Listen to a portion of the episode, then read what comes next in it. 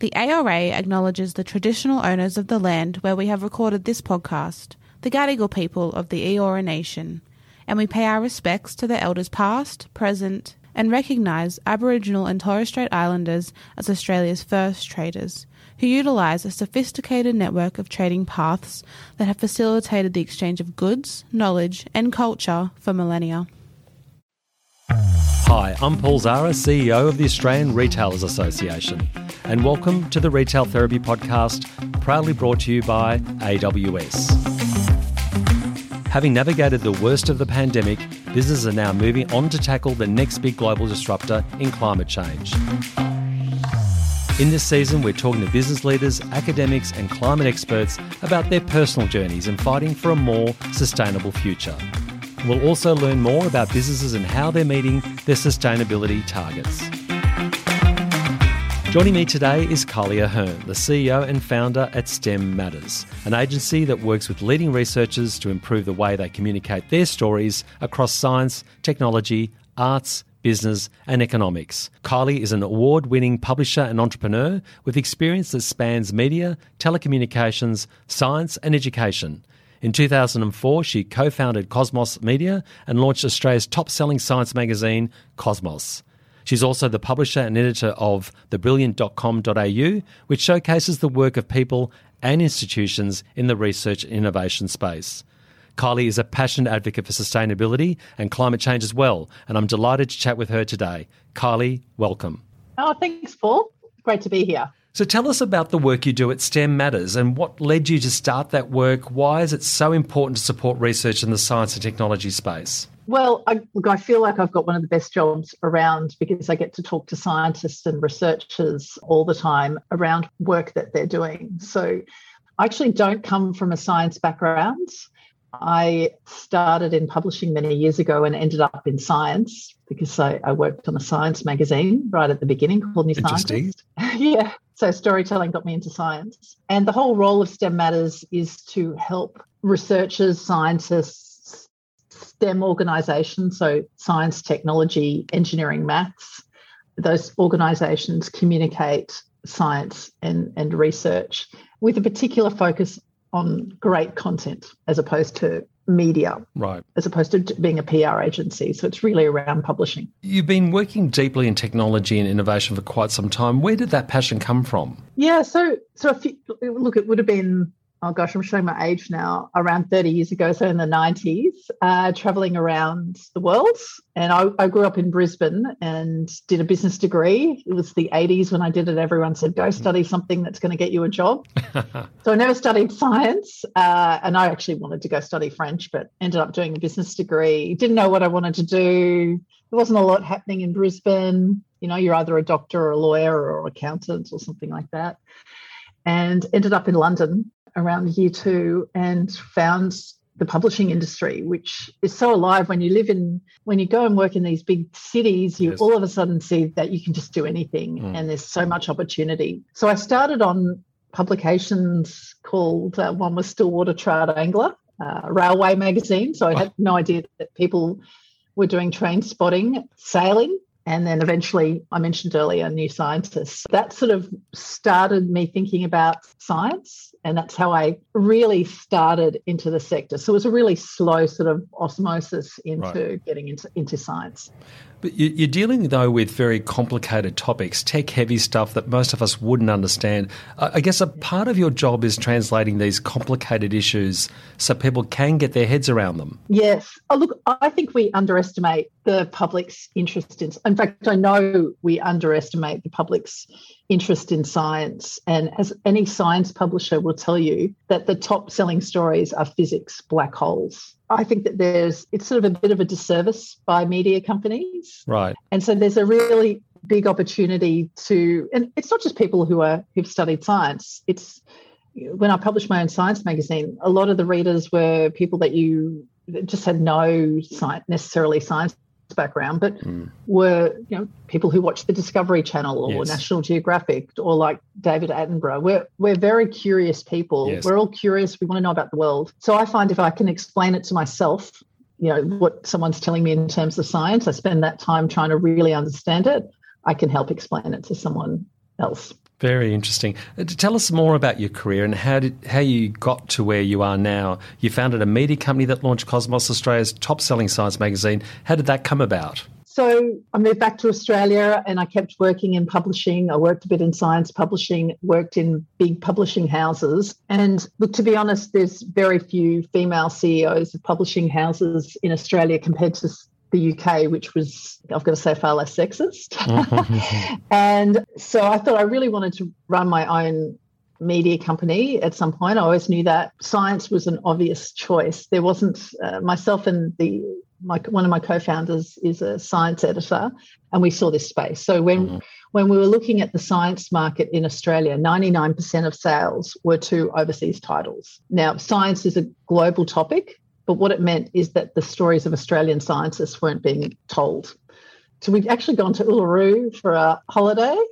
And then I went, okay, I've got to, if I'm not going to, I've got to do that, this idea this year. I've got to, I've, I've got to stop thinking about publishing, launching my own business and, and get into it.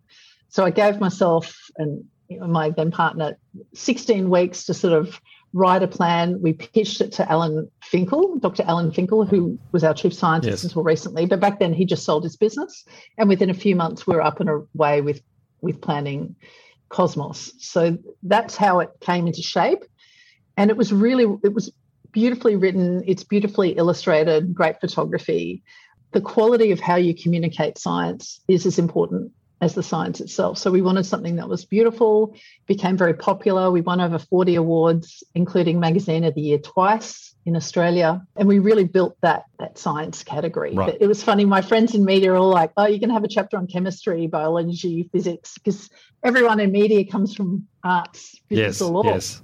So that's where the, there's a big gap between what the public want to read about and what the media publish. Right. Because people who own media companies don't come don't have an interest necessarily in science. So there's a bit of fear there. Why is there such an underappreciation for the research work that's been done in Australia and the advancements that have been made in innovation? And particularly, we seem to be very poor acknowledging the globally important work that many women are doing in that space. Yeah, look, I think science isn't very good at telling its own stories. And look, that's complicated mm. in itself.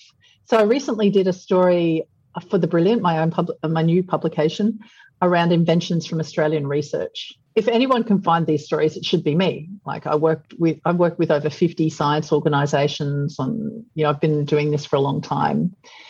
And I struggle to find the stories. And those stories of success are hidden. So we talk about in Australia, we're excellent at research excellence. So we rate really highly globally. Yes. Yeah. But our commercialization is poor comparatively. But there's a world in between of amazing stories, and we just don't talk about it. So that's part of the issue. With women, it's uh, also another challenge because in Australia, we have the lowest percentage amongst countries in Asia Pacific uh, for girls electing to take STEM subjects. We're at 27%, China's 76%, and India's 69%. Mm. Mm. Girls at young as six wow. are opting out and thinking they can't do science mm. or maths there's a whole lot of stuff that comes through home, through education, through media.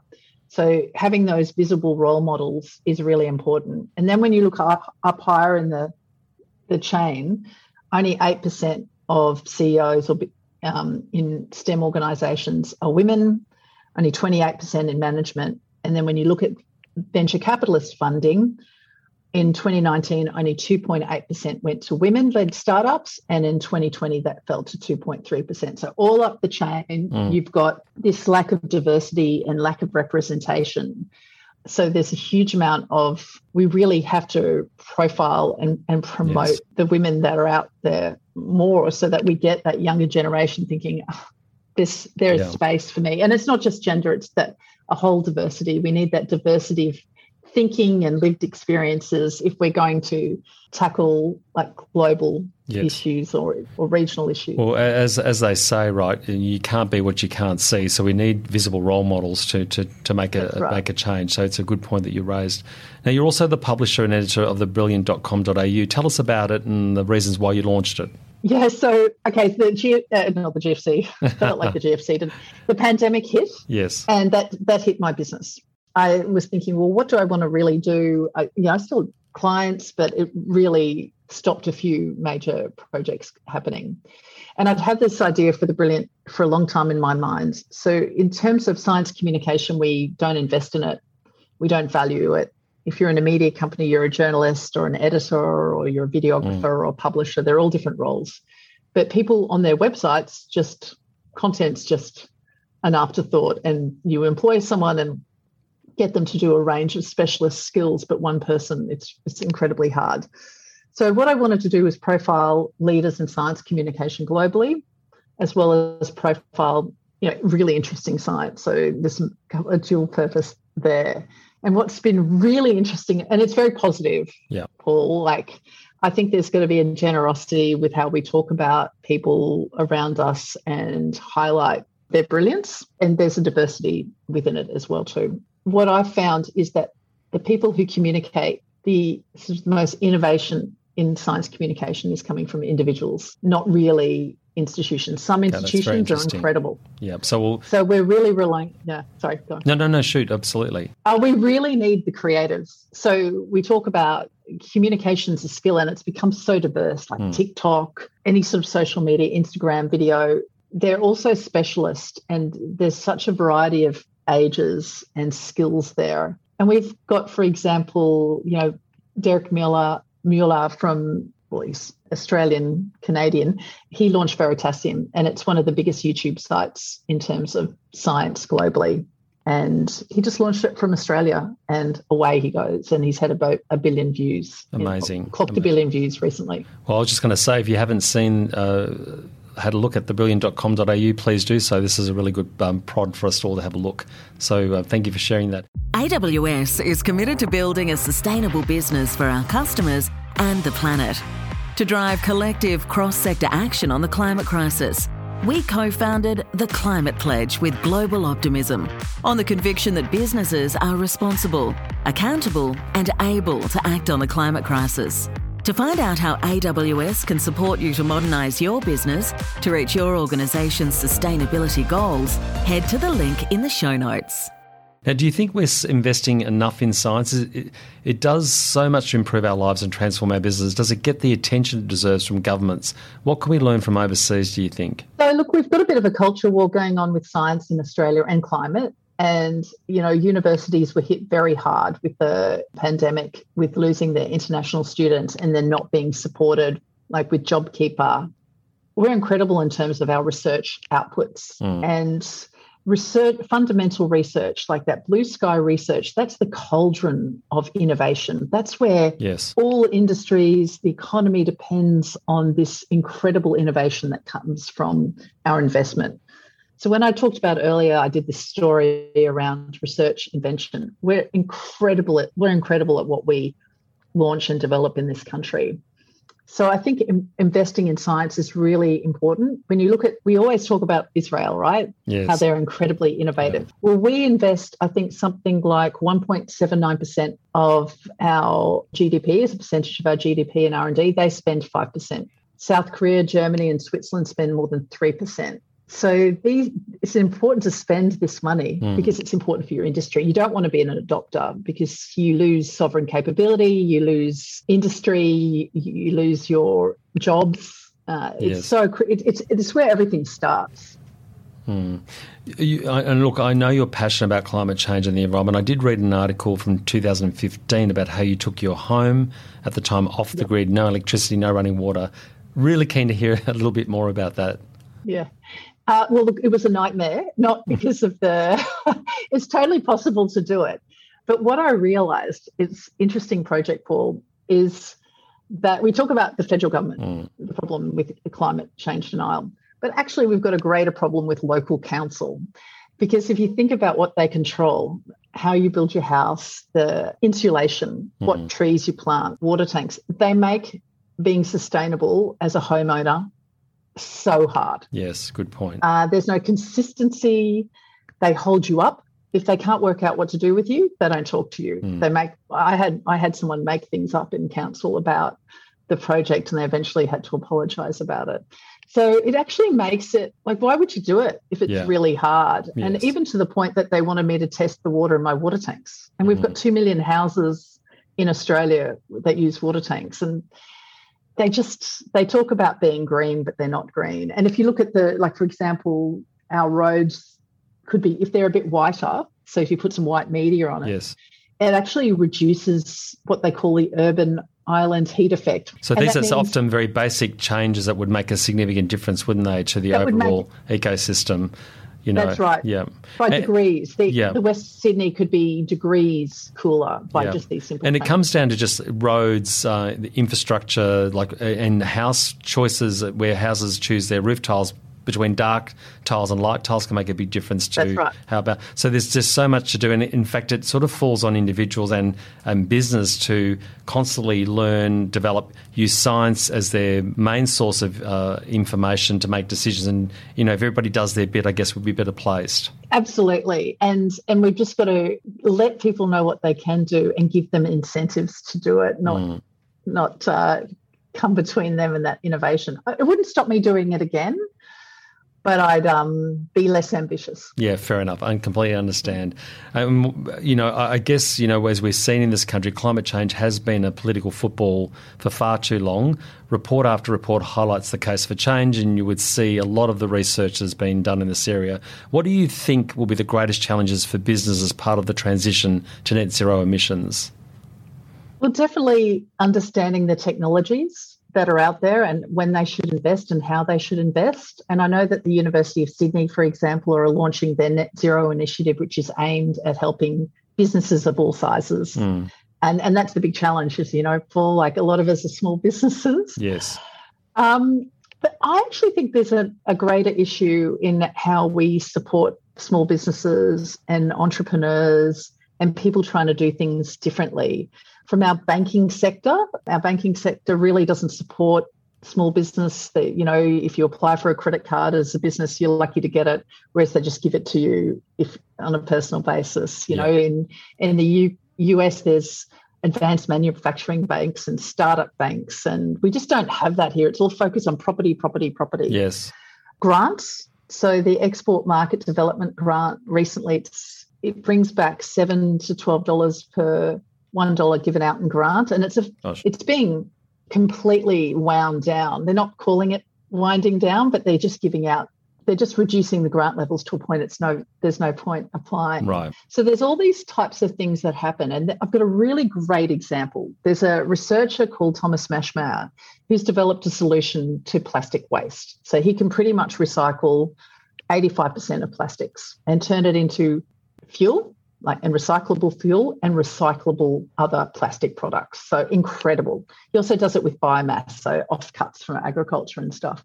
He's had to build offshore because we don't have a sand pit like other countries hmm. around developing new plants. So he he had to say he had to sh- prove that his plant, the emissions of his first plant, and you can't do that without having a first plant.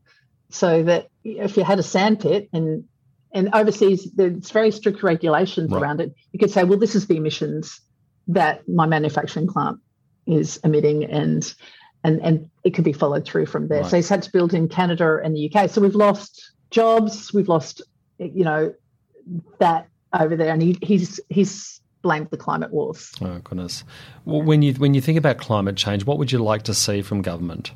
I mean, I think we need to be moving pretty quickly to net zero by 2030, and then thinking how do we actually go from net zero to negative emissions. So that's really um, we've got a lot of innovation. Like you know, you've seen New South Wales government are committing, but the federal government not so much. So I think really when you see people like um, Andrew Forrest with Minderoo talking about how we need to start spending money preventing disasters, not the 90 Yes. that we spend on disasters, we spend all the money after disasters have happened.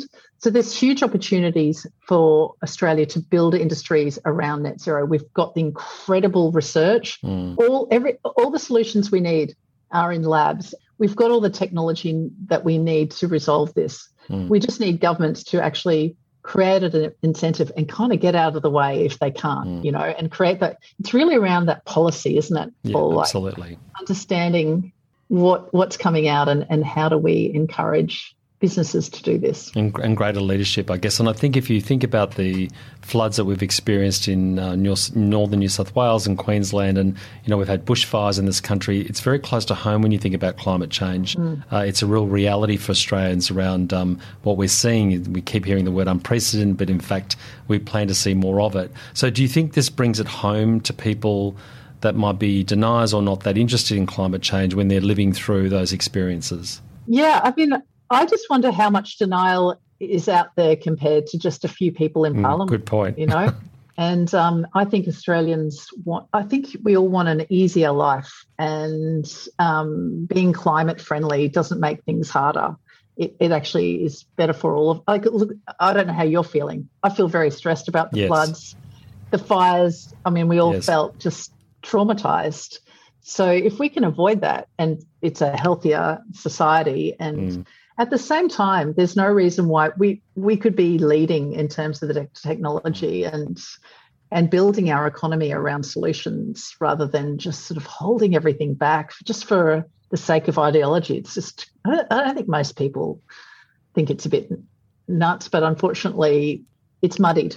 The no, water's muddied all the time. Yeah, and do you think, given what, what we've all been through with COVID?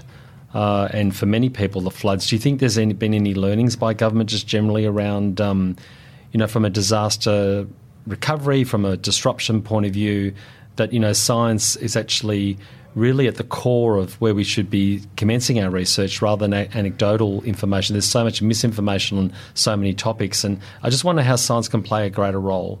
I think scientists have got to stop letting media tell their stories and start telling their own stories. So if you think about where you go to for information, I think you should be going to a university website. They have so much information that could be beautifully written or videos or but at the moment it's communication at universities is still done like it's it was the 90s like the media is the yeah, end person point. so it's all about promotion so if you look at, for example, if you Google a health issue, you end up on the Mayo Clinic website. It's a US health hospital. We all end up there or WebMD. And you could pick any topic and say, well, where do I end up on that topic? And there's no reason why you shouldn't be ending up on an Australian university website. But the, mm. the the shift has to has to be that communication of science is as important as the science itself. And until the sector accepts that, I'm not blaming the sector for misinformation. I'm just saying there's this huge opportunity there to say we own the communication around this. The quality of our research is going to be matched by the quality and innovation of our communication. It's no longer going to be an afterthought. It's it's central to what we what we do, and I haven't seen it yet. Well, look, those of you listening that um, might be struggling with uh, putting a climate uh, action plan together or wanting to know more about sustainability, if you check out the www.retail.org.au website, you'll find um, under resources sustainability and a list of um, options in getting information around sustainability. Equally, um, you can sign up to the ARA net zero um, commitment uh, by 2050 or earlier. We're hoping Kylie Ahern, thank you so much for joining us. Congratulations on all the work you're doing and all the best for the future. Thank you so much. Thank you for joining me for some retail therapy. With special thanks to our season partner, AWS, who can assist retailers navigating through their own sustainability journey with a wealth of practical resources. For more information, check out the show notes. Make sure you subscribe to our show on Apple Podcasts or follow us on Spotify. We can be found wherever you listen to your favourite podcasts. For more information about the work we do at the ARA, head to our website retail.org.au. Follow us on LinkedIn, Facebook, Twitter, or Instagram, wherever you love to connect. All of the links can be found in the show notes.